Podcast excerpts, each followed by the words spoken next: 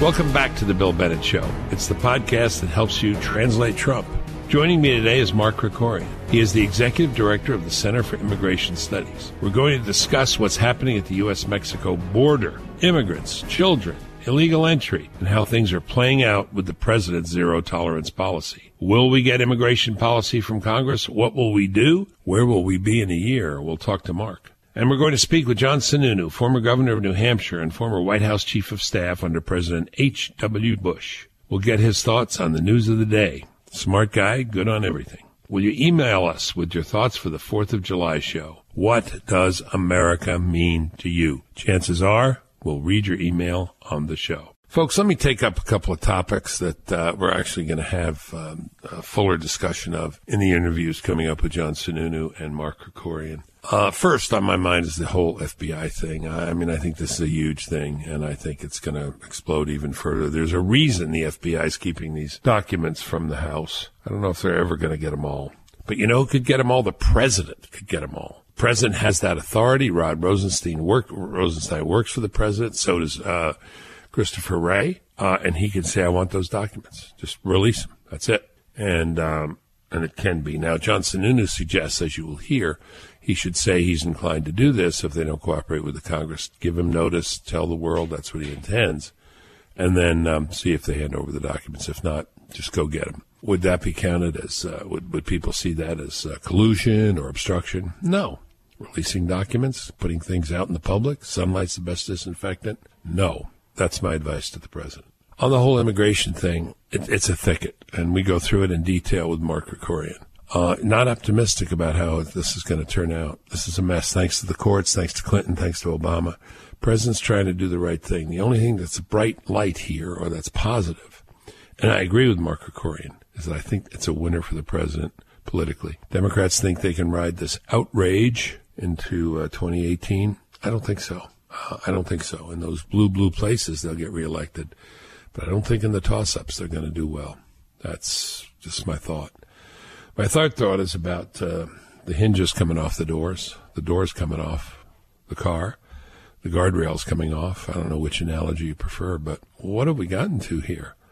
Sarah Sanders is thrown out for being Sarah Sanders, thrown out of a restaurant in Lexington, Virginia by, um, I guess she is a Yankee, as they would say in North Carolina. And then, you know, uh, Robert De Niro screaming, uh, what's her name in California? Maxine Waters. I can never remember her name. I don't mean that. yeah, Maxine Waters. I can never remember her name.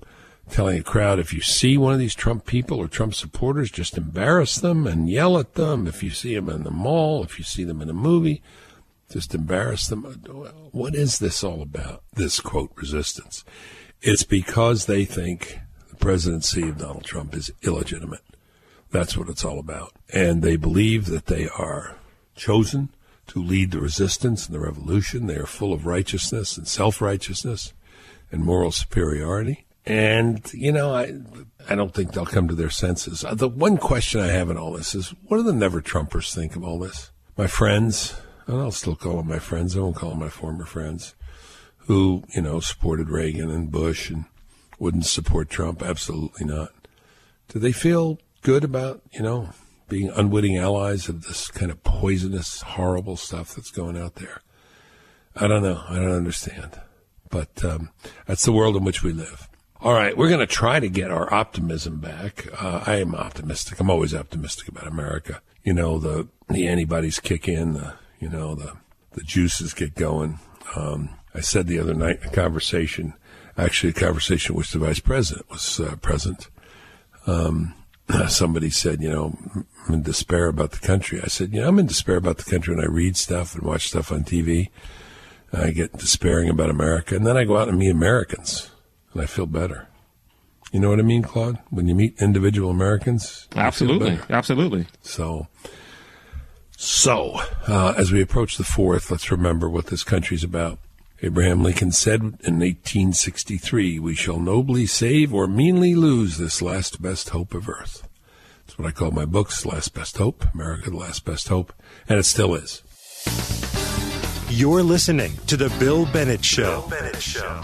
Okay, let's jump in. Uh, let's welcome Governor John Sununu to the show, former governor of New Hampshire and former White House chief of staff under President George Herbert Walker Bush. Governor Sununu, always great to have you back on the show. Dr. Bennett, how are you? Good. It's that time of year when I want to come up and take a hike with you. Uh, this time I'll do it slowly. You I remember that. You ran ahead. I was very impressed. I know it, but I, I, I obviously uh, underestimated uh, my aging effect. oh yeah. I could barely walk up with those guys now, but they are beautiful mountains. The whites aren't. Come they? up, come up anyway. We'll go have lobster and clams and. Now you're now you're talking the right language. Who oh, we got it's a great lobster season this year. Come on up. I gather. Well, let's start with this tough uh, this tough nut to crack, the immigration thing. Give me a perspective on it. Yeah, this this issue has been so complicated by uh, slightly ambiguous legislation and aggressive liberal judges uh, who have created um, a morass. And I personally think what the president ought to do is start issuing executive order after executive order to do it the way he wants, and and let uh, let those that said that it was his responsibility chase it into the courts. Well, I guess that's going to happen now, as I understand it. Yeah, that's but I think he should go further. Go I think you know, I, I think he should uh, uh, issue an executive order that says we no longer take people in that we, that we turn them back at the border and let them complain about that. But we have this refugee thing, and they claim this refugee status, right? That they're victims of tyranny or terror or you know drug lords, and some of them are for sure. And so, as I understand it, correct me if I'm wrong, if, by your read, his executive order will already go to court and be challenged and they're going to say, you know, you can't you can't separate these families for more than uh, for more than 20 days. Bill, they're declared now. I know living conditions are not great in Honduras and Guatemala, but refugee status is generally a political situation, and those are not political situations. Those are economic situations. People are claiming refugee status for economic deprivation, and and and that's where the yeah. law is murky. See, I, I mean, yeah. that's what people don't understand. Well, we got we, we do have to get some legislation, don't you think? I don't. oh yeah, of okay. course we do. But the president should frame it the way he wants it to be until the legislation comes with executive orders. As I again, as I understand it, the conservatives are saying, well, Obama had separation. We a lot of these pictures are pictures of kids during the Obama time. But, uh, but that's insufficient. it is insufficient. That's the point because Obama yeah. was ba- basically practicing catch and release yeah. and all these people were coming in and remaining right. in the country, and Donald Trump doesn't want to do that. Right. That's and exactly I agree with right. You. I agree too. But what is? Do you have any idea what is the argument on the other side that that would put limits? Uh, is there any sense of limits on the Pelosi side here? Of limits of what? you know, limits of who can come in. I mean, once you say whoever they have no they okay. they have no desire to limit. They have absolutely no desire. They think they have a political issue, and and and all they have to do is is argue. Um, uh, human rights, humanitarian uh, issues, uh, refugee status, uh, and they can do you know open the floodgates. And and I, I, by the way, I think they're beginning to lose the debate. Yeah, I think the independents are beginning to understand the game, and uh, and the minute that happens, uh, they are in serious serious political trouble. Yeah, I noticed that the, even at the peak of the screaming. Um, and the and the calls for you know I'll get fifty four percent of the people thought it was not yeah. Trump's fault. They thought it was the Democrats' yeah. fault. Right, and and the longer this goes on, because people do have a grasp of whatever the complexities of these issues with the courts, they have a grasp of the basic concept, which is you can't have a country unless you have some limits and borders. Look, Bill, if this polls fifty four percent, it's really sixty four percent. Sure, it is. Sure, it is. Okay. Um, okay. I just, and I, think we, we agree philosophically. Oh yeah, we, with each other and the president. The question is, the question is what's gonna what's gonna happen, and I don't know what's gonna happen. Uh, I guess this first appeal goes to this judge, the Ninth Circuit, where they're not hoping for you know a very good result. They're not expecting a very good result. I didn't know why they didn't have somebody file an appeal in a better circuit. Can they? Why not? They could have preempted it. If anyone can file on the ninth, somebody can file on the first. Okay. Well, I don't know. I mean, I think Yeah. I, I'm not a lawyer to be. Thank God, but but uh, uh, you know why? Thank why God is, for the law- legal profession, or thank God for you. Thank God for that. I'm not a, a lawyer. Yeah, for the legal profession's Saves sake, my, or my your soul. sake. How Your you soul. know how hard it is to save your soul if you're a lawyer? All right, all right, very, very good. All right, well, we'll see. But I, I do think I, I was saying uh, a couple of weeks ago before this thing erupted that I think the immigration thing remains very high on on the public's list uh, in terms of worries and priorities, and um, it, it isn't uh, it isn't hard to get people really activated on it, and I think it it, it won't hurt Trump in 2018. I do too. No, yeah. I, I think people are underestimating 2018. I think the Republicans are going to hold the House by about 15 and uh, pick up four or five in the Senate. Well, we'll see. That would be uh, that'd be great. Let's talk about something else. Um, the Justice Department. There's a ton to talk about in regard to the FBI. But I was just reading an article by Andy McCarthy. You know Andy. Yeah. He writes a lot, and he said, you know, there's all this back and forth between the FBI and the Congress, and, and contempt of Congress. Give us the documents. They gave him some, but not all of them. McCarthy says you can, uh, you know, cut the Gordian knot here. The president. They all work for the president. Yeah, he, he should bring them both in and, and direct them to deliver. Okay, you got you're uh, you're ahead of me. That's exactly. Yeah. Why wouldn't he? Would would would he have people advising him that that looks He's like worried about the impact on the Mueller thing. And, obstruction? that would be Yeah. obstruction. Right. It would hardly so- be obstruction to bring documents to light. It would seem to me. Well, uh, it's just it, it's remember his exposure is political impeachment, and so political impeachment is a response to appearance rather than reality. And and so he's got uh, his lawyers are probably telling him he probably has to tread softly. You were chief of staff to President Bush, George Herbert Walker Bush. You were often the last man he talked to and got advice. If you were in the same situation, you'd tell him to bring him in, hand over those documents. Uh, if what I think he ought to do first is make a public statement that he wants those documents delivered without it being a direct order, and let that issue be debated in the public.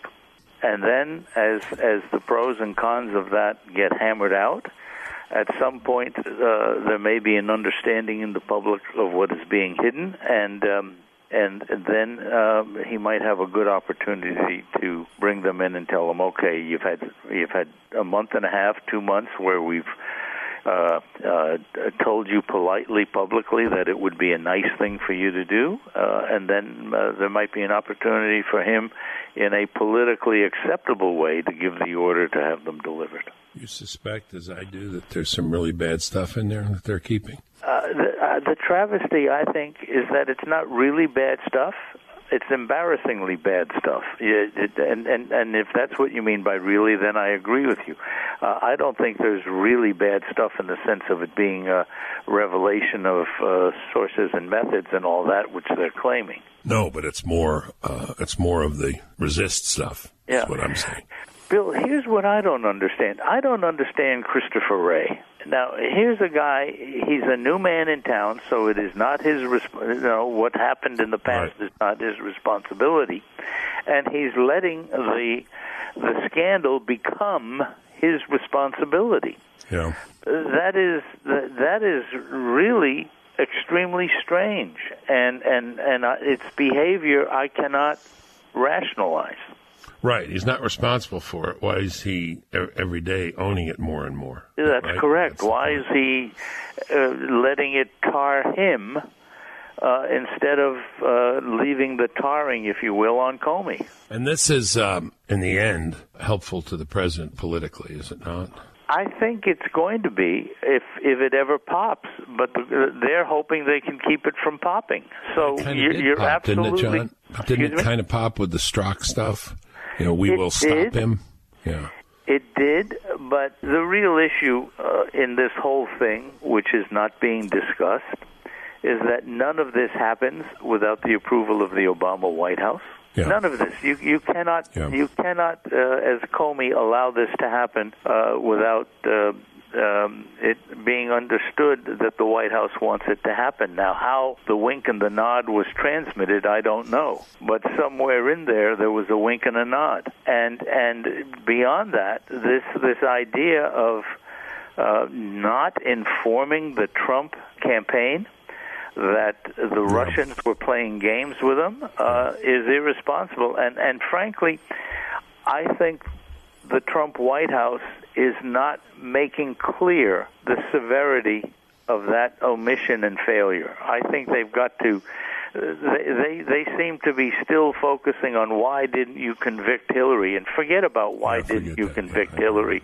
What you should be talking about is why did you mislead and misinform our campaign or or keep our campaign uninformed about Russian meddling into our the Trump campaign. Right. And back to your earlier point, if there's some kind of resistance or if this resistance or reluctance to produce these documents have to do with the fact that, you know, the Obama White House is implicated, was doing it, these things were going on with their direction or at least approval.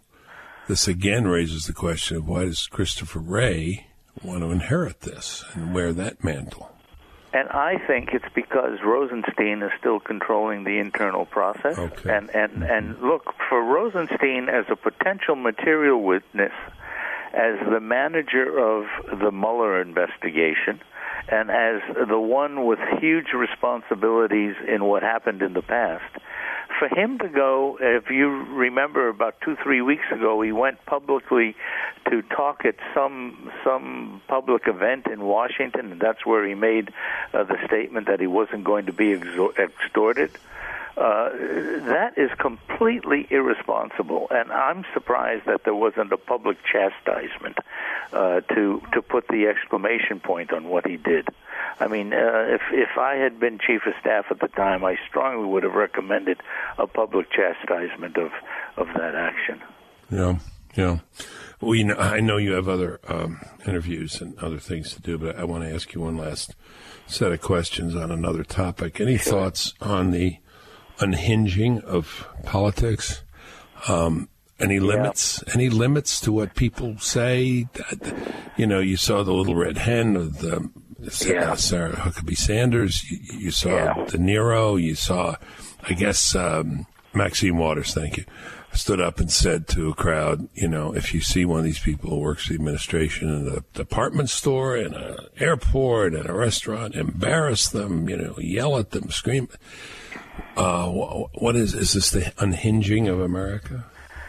Well, it's it's really a, a travesty. Um, I think you know that we in New Hampshire take our politics seriously. Um, it's it's perpetual. There is no season up here. It's a twelve month Right. sport. Uh, but but we really have managed to maintain civility up Yeah. here. And uh, you know, um, I, I still break bread with uh, Democratic opponents. Uh, former Democratic opponents, uh, when I was uh, actively engaged in it, uh, we tried to keep the language and, and the focus on the issues and and not on the personalities. And what has happened, and to some extent, um, the president has a responsibility. He took the language up a notch in the primary, and took it up another notch in the general. And so the the Democrats, uh, having had their heart broken on election night, uh, decided to retaliate by then moving it up another notch. You know, it's like nuclear armaments. You always try and have a little bit more than the other one. Um, and and so they have taken it to a level of incivility uh, that is, in my opinion, a huge detriment to the country. And I think the only way back uh, and one way back. It's not the only way back, but a very uh, simple way back is for the president to take the lead and and start. Uh, he can Yeah. still Twitter, Yeah. but he can Twitter with a tone uh, that is adult and, and and sets the lead for the return to civility.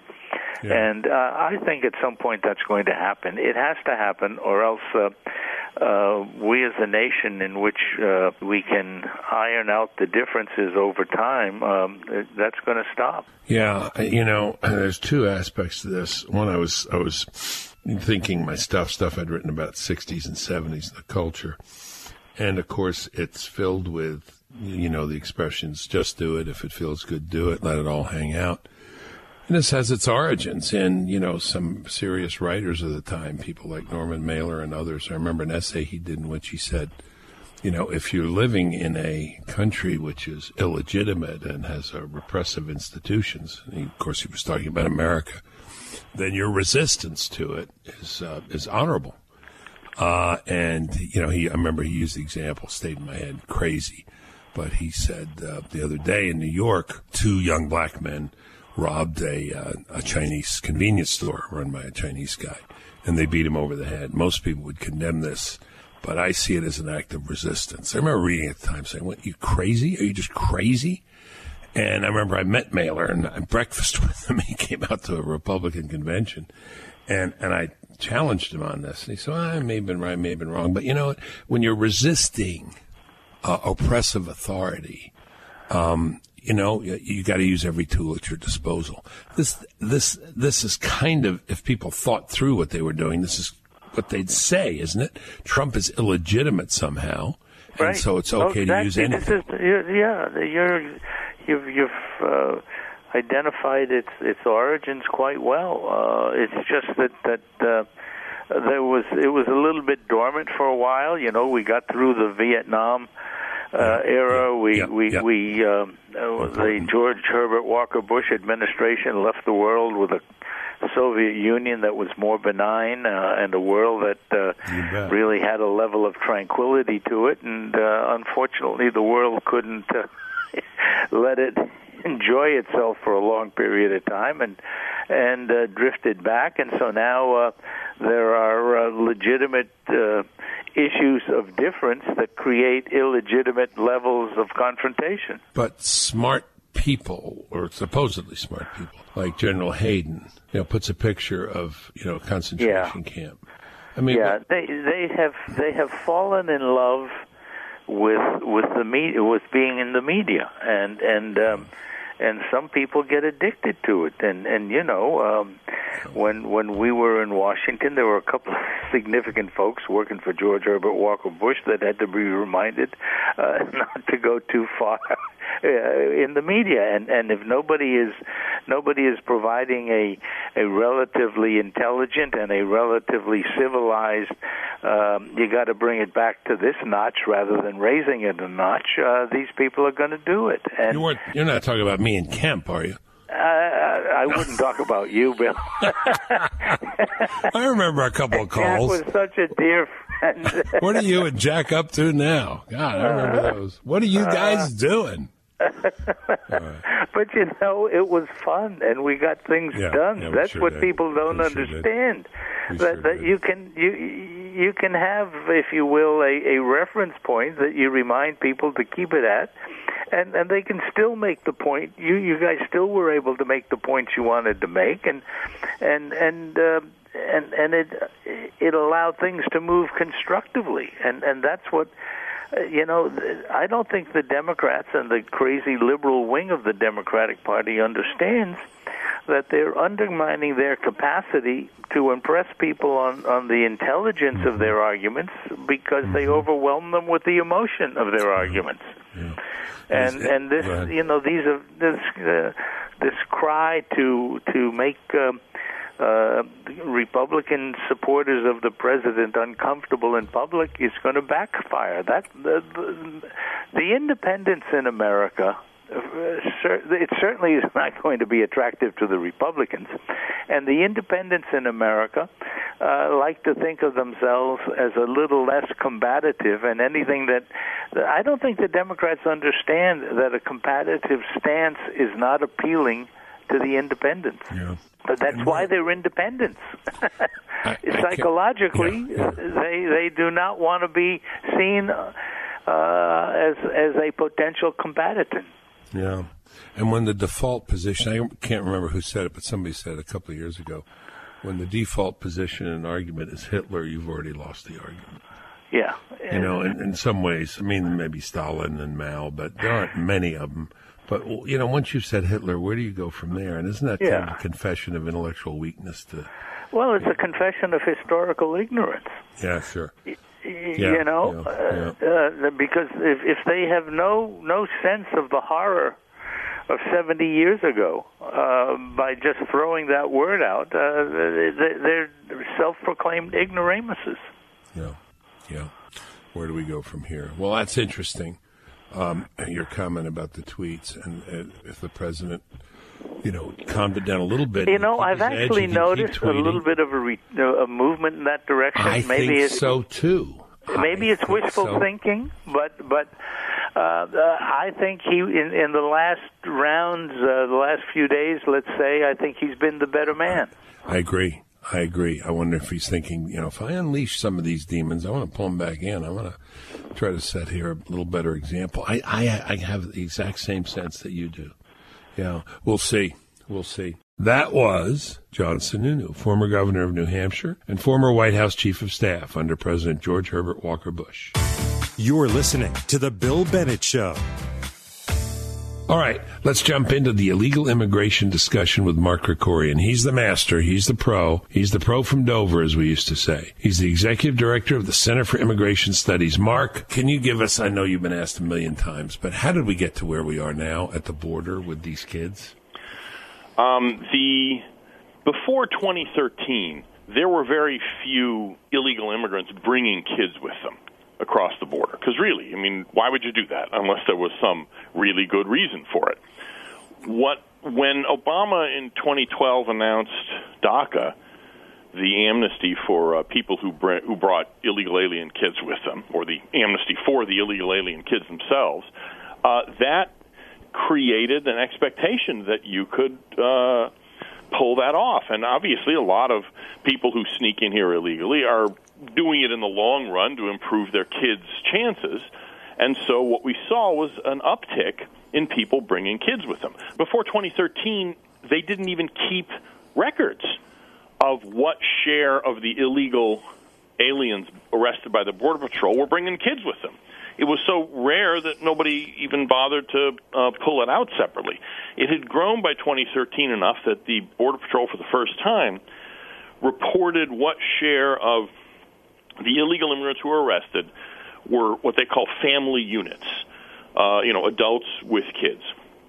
It was 15,000 people in that year, in the whole year, 3% of the total number of arrests.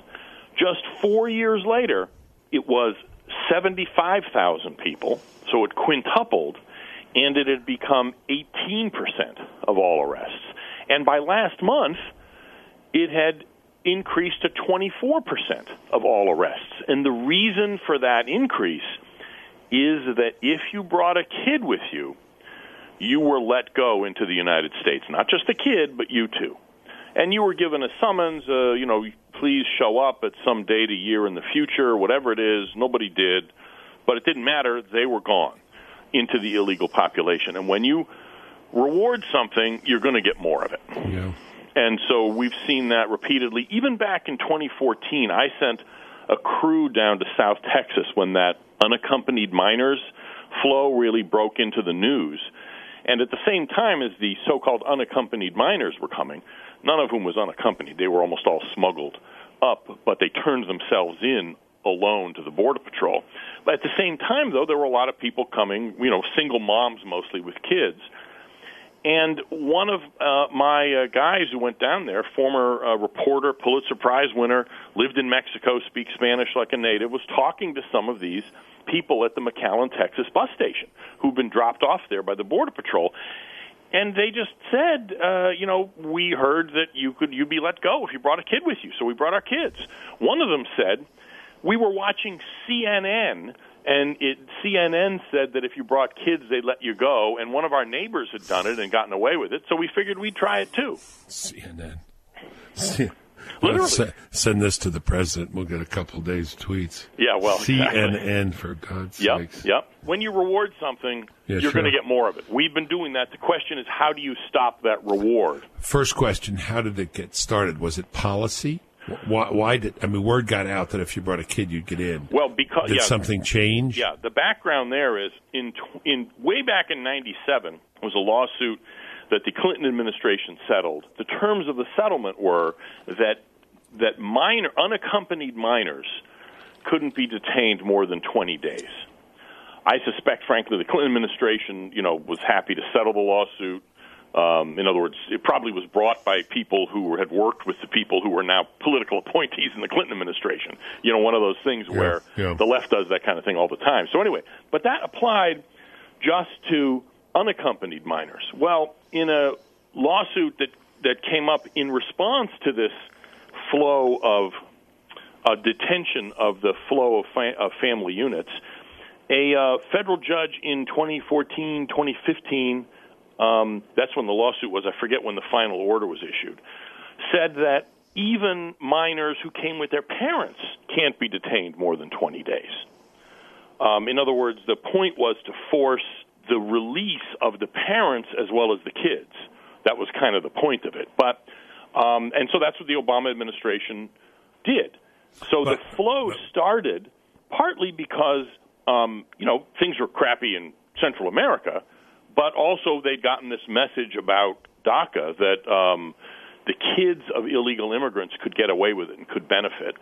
And then the federal courts applied, or this is the Ninth Circuit specifically, applied this Flores agreement, which is the settlement from back in the 90s, applied it to people, to the kids who were with their parents, not just to the unaccompanied minors. And that kind of opened the floodgates. So it was a. I just want to get the order right. A, a a judicial decision, a court decision, which was acceded to by the Obama administration. They said, "Fine, okay." Right, exactly. I mean, they they argued against it that you know, you know, we'd like to detain some of these families, and then uh, the uh, a judge in the Ninth Circuit, or judge's name is Dolly Gee Believe it or Yeah. not, um, Yeah. said that no, you can't do that, and so the Obama people. Uh, not sure whether they were, you know, it was like being thrown into the briar patch kind of thing. Said, um, okay, and they just released everybody. And um, you know, obviously, people in Central America get the message as soon as that happens. People call home, or or they just tune into CNN. So, um, Yeah. so the point is, you know, it's several things that happen together and reinforced each other. You're going to often see a flow, an unexpected flow of people. For instance, more than 10 years ago, I think, sometime in the 2000s, there was this spike in Brazilians who were starting to come into Texas. This wasn't kids, but it's my point here is that you'll see these kind of unexpected changes. A spike in Brazilians started coming in, partly because Mexico lifted its visa requirement for Brazil. And then once people started sneaking across, the Border Patrol had nowhere to put them, so they started letting them go into the United States with a summons that they all ignored. Once the word got back, that started gaining momentum. But in that case, the Border Patrol cracked down immediately, responded, started detaining every Brazilian. Uh, they, the State Department kind of leaned on Mexico to put its visa requirement back in, and that stopped. What happened with this family uh, unit migration from Central America is that even if it started not entirely because of government policy, because I mean, obviously there were reasons people wanted to leave, because it wasn't stopped right away, and because you were able to get away with it, it started gaining momentum. So you go from 3% of border arrests to now one out of four border arrests is somebody bringing a kid with them. Bring us up to date to today. Um, comment on the argument that's been going back and forth for a week. This is new or it's not new. This is Trump policy or it's Obama policy too. What's new is that the Trump administration decided to actually enforce the law that criminalizes sneaking across the border. There's the the law prohibits. I mean, the law makes it a federal crime, misdemeanor on first offense, felony on subsequent offenses, to enter without inspection. In other words, to sneak across the border. Um, back during the Bush administration, they'd started an initiative called Operation Streamline, which did that, which which did what the um, Trump administration is doing now, which is prosecute everybody you catch, rather than just kind of you know have them sign a waiver and dump them back across the border. Actually prosecute them. They only did it though in the Bush administration in certain targeted specific areas of the border. And it worked pretty well. And it wasn't really an issue because there were no kids back then, they were all adults. Um, the Obama people basically stopped doing that. And interestingly enough, McCain and Flake issued a press release back in 2015 decrying the Obama administration's um, rolling back that zero tolerance policy and demanding its re implementation. So, anyway, so what's new is that the Justice Department is working with DHS, and they are now trying to implement this approach of prosecuting everybody across the whole border. And what that means is that some of the people, an increasing share of the people who get prosecuted, are ones who brought kids with them. So that's the new part, but the context, in other words, the rules within which they have to operate about whether you can detain kids and what have you, those all predate this administration. Okay, now on this part, I, I don't understand the the rock and hard place that Trump is in now. Kids can't be detained for more than twenty days. Is that correct? Exactly, and so with that um, announcement that they were stopping the, uh, you know, separating the families last week, uh, you know, in another couple of weeks, we're gonna they're gonna have to face a decision about what are they to do. Are they to start? Are they to resume releasing the kids? In other words, they've now they're reta- they're detaining the kids and the parents together. In you know when the 20 days are up, whenever that ends up being for the first batch of people, are they going to start releasing the kids and um, keeping the parents detained, or are they going to defy the Flores agreement and just make the judge force them to split up families? Or are they just going to let the parents go too and go back to the Obama uh, approach? I don't know, and I don't think you know nobody really knows yet. That's that's what's up in the air. Is the Mark is the twenty day rule? That's as long as you can keep the kids, or that's as long as you can keep the kids by themselves. That's as long as you can keep the kids in detention. Period. Whether they're with a parent or not. Whether they're with a parent or not. I see. What okay. happens after that is they're released to the Office of Refugee Resettlement in the Homeland in the Health and Human Services Department, and Okay. then are either put in shelters or they're delivered to their uh, to relatives. They often do that too. Um, eh, but the point is, they're not in detention anymore after that 20 days. Okay, I th- I think I heard Mike McCaul. It may not have been Mike McCaul, but I think I heard somebody say, "Well, the solution here is after the 20 days, when the kids can't be detained any longer, um, you send them back with their parents." which is fine, which they can do if the parents have not asked for asylum. That's the Right. issue. Right. Now, Because if asking for asylum means you're being terrorized in your home country. right, right? or you're pretending to anyway. And Right. So if you're if you're not if you don't claim a fear of return, um, and you just get arrested at the border with your kid, then um, what they what they seem to be trying to work out is a way not to separate the family, but to have to prosecute the parent anyway, because they're only given time served. And in other words, the point is not to lock them up; it's to get you know to send the message that this is a crime. What's the way you've always done this? The way this is done in any criminal situation is if someone is going to be tried, they're handed over to the custody of the marshal service. And the kids can't be handed over to the marshal service. That's why the family separation was happening. One thing they're trying to work on, and this is completely this is if there's no asylum claim, is you just keep them together in ICE custody. Okay. But then you deliver them to marshal service. They drive them to the courthouse. They all, you know, they all plead guilty because they're obviously done it.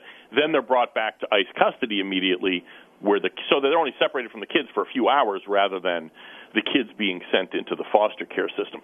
That's not the way things work, but that's a sensible compromise. But it doesn't fix the issue of what happens if the parents try to delay deportation by claiming asylum, because that takes a whole lot longer than 20 days. Well, I mean, if you're in this detention and you're watching CNN, you're going to hear claim asylum. I mean, they're all going to claim asylum. Yeah, well, they did that before. I mean, the, they were coached on that by Okay. smugglers before they ever got to the Rio Grande. Right. And is it because, just let me interrupt just to get the Sure, clarification, that if you claim asylum, you can't send that person or that person, that kid back until they have some kind of hearing? Right, exactly. And the way, um, not to get in the weeds, but there's an important point here. No, we got to get in the weeds. Yeah. Got to. the first thing they do is say, you know, I fear return to my home country. So they haven't applied for asylum yet. They've just said they, you know, they fear return. Well, the way it works is they have to have an interview to see whether that claim of fear is credible. Um, called it, literally, they call it now a credible fear interview. Under Obama, pretty much everybody was rubber stamped, and that's the first step toward applying for asylum. It's like the ticket to get into the show, and then you apply for asylum. Yeah. What we found is that the majority of Central Americans who pass that first cut don't end up actually even going through with the formal asylum application. What happens when they make that first cut, if they're not detained, is they get a piece of paper saying, you know, you've got to file your asylum claim in such a way on this date here, you got to show up. Well, most of them don't do that. In other words, they don't Yeah. even follow through. They just make that claim of fear of return as a way of being released into the country, and bingo, they disappear into the illegal population. Okay. Um, gosh, I, it just all, all these people on TV saying, "Well, we got to dramatically increase aid to, you know, Guatemala and Honduras." I mean, what what we can't, we can't deal with this problem until things get until it turns into Iowa there. Um, I mean, that's crazy. No, obviously, and and even and the thing is, even on its own terms, that doesn't make sense because uh, you know, has our foreign aid anywhere else in the world brought about that kind of effect? I mean, it's not. No. We could dump all the money in the world there we wanted. I'm not sure it would make any difference. Uh, Yeah. countries, Yeah. you know, they're going to arrive at. Deve- They're going to develop in their own way, and our pouring money into them is not going to. Not some kind of solution. And the other one I've heard, and this uh, I don't know if it's widespread, but it uh, touches me particularly because I was the first drug czar. Is I heard a respectable guy, albeit on CNN, Michael Smerconish, say, uh, "I think in light of all this, we should legalize all the drugs because that's what's responsible for all this traffic." First of all, insane to legalize all the drugs. I think it's even insane to legalize marijuana for reasons, but that's another day. But if you legalized all the drugs, you still wouldn't get rid of people coming in. Right? No, you wouldn't. Now, I mean, you know, the argument is our appetite for the drugs is what's Sure, sure. causing, you know, strengthening the criminal gangs. And there's, you know, there's something to that, obviously. But, uh, you know, it's Yeah, not, no. I mean, I'm not, um, you know more about the drug debate than I do, but the idea that that's somehow going to solve the problem, make it go away, is absurd. Honduras is still going to be Honduras. You know, it's a, Yeah. it's a poor, messed up place. Frankly, Mexico looks pretty good if you're, you know, in Honduras. Okay. Um, and people are going to want to keep coming. I mean, look, that's not what's driving Congolese and Malians going to Europe. You know, it's the same phenomenon. A lot of these Right. Right. countries in the global south are poorly run. Uh, the uh, for a whole variety of cultural and historical and economic reasons, you know, they're not providing um, satisfying lives for their people, and the West is telegraphing the fact that it doesn't have the backbone to protect itself, and so. Yep. So anyway, I'm not sure that legalizing No, that- drugs right. would have any effect on the migration flow. Yeah. All right, then let's get to what do we do? I mean, I'm sure you've been asked for advice. I don't want to ask you to talk about conversations you've had with the White House, but I sure as heck hope they've asked you what to do. And and what is this about the Ninth Circuit, which happens now? The what they what the Justice Department has done is um, file a request with the Ninth Circuit to um, change its interpretation of this Flores settlement from the 90s. In other words, their interpretation from earlier several years ago that said kids have to be released even if they're with their parents. So what they've done is file a request, which the judge will almost certainly uh, deny, to change her, you know, order that kids need to be released. I assume then they will appeal it, and um, I have no idea what's going to happen there. That's a sort of short. That's that's the legal kind of uh, judicial route for change. The other thing is uh, there's legislation and has been for a long time now, long before this became an issue, um, uh, to legislatively undo that Flores agreement uh, because all of this is based on interpretations of statute. Because as the Supreme Court has said, in matters of uh, admission to the United States, due process is whatever Congress says it is. I mean, literally, that's the verbatim okay. statement from the Supreme Court repeatedly. So the, there's uh, provision in all of these various immigration laws flying around to undo this agreement and permit the detention of kids with their parents for more than 20 days. Okay. Congress can do that.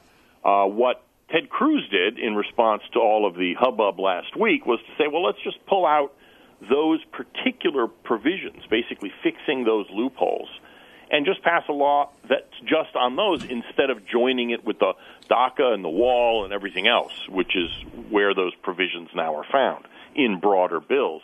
Democrats have no interest in that. Um, they, in fact, have all signed on to a bill by Senator Feinstein, who used to be kind of sensible on immigration. Um, but her bill says no kid, no minor can ever be separated from his illegal immigrant parent under any circumstances unless there's, you know, narrow exceptions like abuse or something like physical abuse. Yeah. In other words, that a kid really would be it would codify the practice that a child is your get out of jail free card and you'd be released into the United States. Um, that's would be ridiculous and really does shine a light on what this is about. The Democrats are not objecting specifically to separating the kids from the parents. They're objecting to detaining Yeah. illegal immigrants. Sure. Period. Um, Governor Sununu and I were talking about this in the discussion that precedes this and in the earlier podcast, uh, earlier part of this podcast. And he said, why do they have to go to the Ninth uh, Circuit? Couldn't they go somewhere else? Maybe, but the um, settlement uh, is through the Ninth Circuit. In other words, the judge that they're talking about is the one who oversaw this settlement. So maybe they could. I, I don't. I mean, that's a good question. I'm not sure how the Okay. legality of that works, but the Ninth Circuit, you know, covers much of the border that is relevant here. You know what I mean? So. Yeah, yeah. But that's the, that's a legal strategy question that I, I don't know enough about to answer. All right, so legislation could fix a lot of this. I heard just heard Mark Meadows on TV, Freedom Caucus, and they said, "Okay, you're trying to fix it. We appreciate your efforts. Blah blah blah. Maybe we can all get together. Will you, will this this revised uh, bill pass or fail?" He said, "Probably fail." Oh yeah, no, definitely will. Um, I mean, I definitely. In I'm- the House or in the Senate? in the House. It never. Okay. Even, I don't think it was even brought up in the the, House. Senate, in the Senate. Um, but even the narrower bill, the kind of thing that Cruz is putting together, and I think there's they're working on a House equivalent that would wouldn't address all of the other DACA and Yes, every issue, yes. just deal with this child separation and detention issue. Even that, I don't see any way of getting nine Democrat votes for in the Senate. Okay. Um, and I think they're kind of hoping that it becomes a big enough issue for them to be able to uh, take the House in November. I mean, they literally are seeing this as a political issue. I want to ask you about that in a minute, but let's say there is no legislation. You're the president. What can you do? Good question. Um, Really? There's uh, Okay. the. It looks. I- I think, and I'm not sure about the details on this, but it looks like they might be able to get, um, you know, written consent from the parents not to release the kids from detention. I'm not sure if that's the case. I'm still trying to get a straight answer about that. But if the parents can consent to the kid remaining in detention, that would definitely be an option to offer them. Um, a lot of times they don't want that because the kids are being released to their relatives, and so you know, if even if the parents in detention, if the kid's been sent to his aunt and uncle, then you know you've got the kid into the country. He's in school, and that was your goal. But um, if the parents are permitted by the ruling to consent formally to keep the kid with them in detention, that's definitely an option you want to offer them. But They're not going to take it, are they? Going to take it? The kid is a, the kid. The limit on the kid is their get out of jail free card. right, it? exactly. That's why I'm, I'm I'm not sure they would take it in a Yeah. sense. Uh, in other words, they would basically continue this policy of using the okay. kids as uh, human shields against immigration enforcement. And at some point, I think the president's going to end up um, either having to defy the Flores Agreement, and then there'll be lawsuits, and the lawsuits will then force them to split the families up, which will be kind of ironic, and you know, uh, basically a political. Will be used properly by the administration as a political argument against the Democrats. In other words, the Democrats are making us do this. The judge ordered us to separate these families, or you know, they'll just release the adults with the kids. I mean, they'll just go, they'll Yep. just sort of give up. Yep. and which is entirely possible. I mean, if I had to bet on it, I think that's probably what's going to happen. I was interested. Let's go back to your point about 2018. Uh, first of all, I, I think the Democrats, apart from gaming it for 2018, many of them really don't believe in any kind of limits to immigration, do they? No, no, absolutely. I mean, this really has been a uh, an illuminating incident. I mean, I knew this all along, but uh, I think it's publicly now more obvious that there really are no limits on immigration that the Democrats are willing yeah. to enforce. You know, they'll but, say, no, we're not for open borders, we're not for unlimited immigration. And then you ask them, okay, which specific things right. are you willing to do to right. back that up? And there's no, it's crickets. There's, there is nothing they're willing okay. to do. But is it a winner for them? I was interested to see, I think I saw it a week ago, in the midst of all this uh, screaming and hyperbole, should I say? Yeah. Hitlerian. Under, yeah, exactly. Hyperbole is an understatement. Yeah, whenever you say Hitler, you've lost the yep, argument yep. already, right? But but that there was some poll that 54% of the American people were with Trump said that the fault lies with the people who are breaking the law and coming in. Yeah, no, I mean, I I'm not convinced this is a winner for the Democrats. Okay. Uh, uh, you know, and I mean, the only reason it could possibly even be a winner is that the president just isn't very good at you know delivering a non-scary, non-strident message to people. You know what I mean? In other words, his yes. policy is usually not the problem. It's just that uh, he's, you know, he's he's who he is. You know what I mean? I mean, he's Trump, and so he talks about this stuff Trumpishly. But other than that, this is not something that I think is going to alienate a lot of voters. That's number one. Number two, what is going to be alienating a lot of people is the Democrats' overreach you know, yeah. throwing people out of restaurants and all of that. And you've got, you know, a lot of ordinary Trump voters is like, you know, they can see themselves in that situation yeah, where right. some mob comes and they have their kid with them and they start screaming in their faces and all that and that's right you know i mean i got to say that woman who that restaurant down in virginia where they threw uh yes, sanders, sanders out uh that woman made a you know an in-kind contribution to the Trump reelection campaign. Yeah, I think. I um, hope so. Hope and so. you know, you now have what's her name, who's the Maxine Waters saying that you know yeah, every yeah. Trump administration person should be harassed in public and all this. This, you know, it's terrible. It is. It degrades our politics. It's one more step down, you know, uh, the road to wherever we're going, and it's not good. But um, it is not something that, that ordinary voters are going to cheer and say this is a really great thing. Let's vote Democrat so we have more of this. Yeah. I think you're right about the American voter, and they hate this and they react against it. At the same time, there's nothing the American voter, the nice folks out there, fears more than being called a bigot or a racist. You're right, but you know, at some point you can overuse that, and Yep. it's just, you know, it's like the, uh, you know, the Hitler talk. I mean, it's it Yeah, trivializes Yeah. something that really Okay. was pretty serious. Uh, and calling somebody, calling, you know, you're always a racist, you're a hater. Every time, you know, the Southern Poverty Law Center, for instance, you know, calls us, my group calls the hate group. It the the term becomes less and less meaningful. I mean, it's uh, so so. You're right, obviously, but at Yeah, some okay. point it almost becomes a joke. I mean, I've heard kids say, you know, you say, "Oh, well, that's racist." As a ga- as a joke, in other words, not even as a joke. Oh, but yeah, it's like, sure. It's kind of a generic throwaway right. term for something that's bad That's when it doesn't really mean anything That's anymore. right, it's lost its substance. And It's when kids uh, start mocking something, you know it's lost its sting. You know, Right. so um, and the bad thing, of course, is that means that you know guys who really are loathsome, guys like Richard Spencer, for instance, uh, kind of become less, yeah. in a sense, almost less toxic because everybody's a racist. You know what I mean? In, in that case, nobody is. For re- I mean, it's it's just the the the leftists just don't. I don't think have any clue what they're doing and what the consequences of this are going to be. So, and they're not going to be good. Where, do, where, and where do you go from Hitler, by the way? Yeah, I know exactly what's left. Satanic? Well, Voldemort, I guess, you know, because Vold- yeah, somebody was saying, look, for you know, for younger people today, it's e- everything's either Hitler or Harry Potter, and so those are the only two things, Im- images or metaphors that you can use. You know what I mean? So yeah, where do you go? Other and, and once you got Voldemort, then what? There's nothing beyond him. So um, yeah, it's a good Okay. question. I have Last- no idea. Last question. Laws aside, Trump aside, all this aside, You've been studying this and thinking about this longer and better than almost anybody. Where are we going to be in a year? What do you think? Whether you like it or not. In a year? Yeah, I don't know. Um, I'm not sure things are going to be all that much different. I think Okay. if I had to guess, I think uh, the administration's going to cave and um, pretend that they didn't cave, but still having a kid with you is going to be a get out of jail free card, and there's just going to be more of it.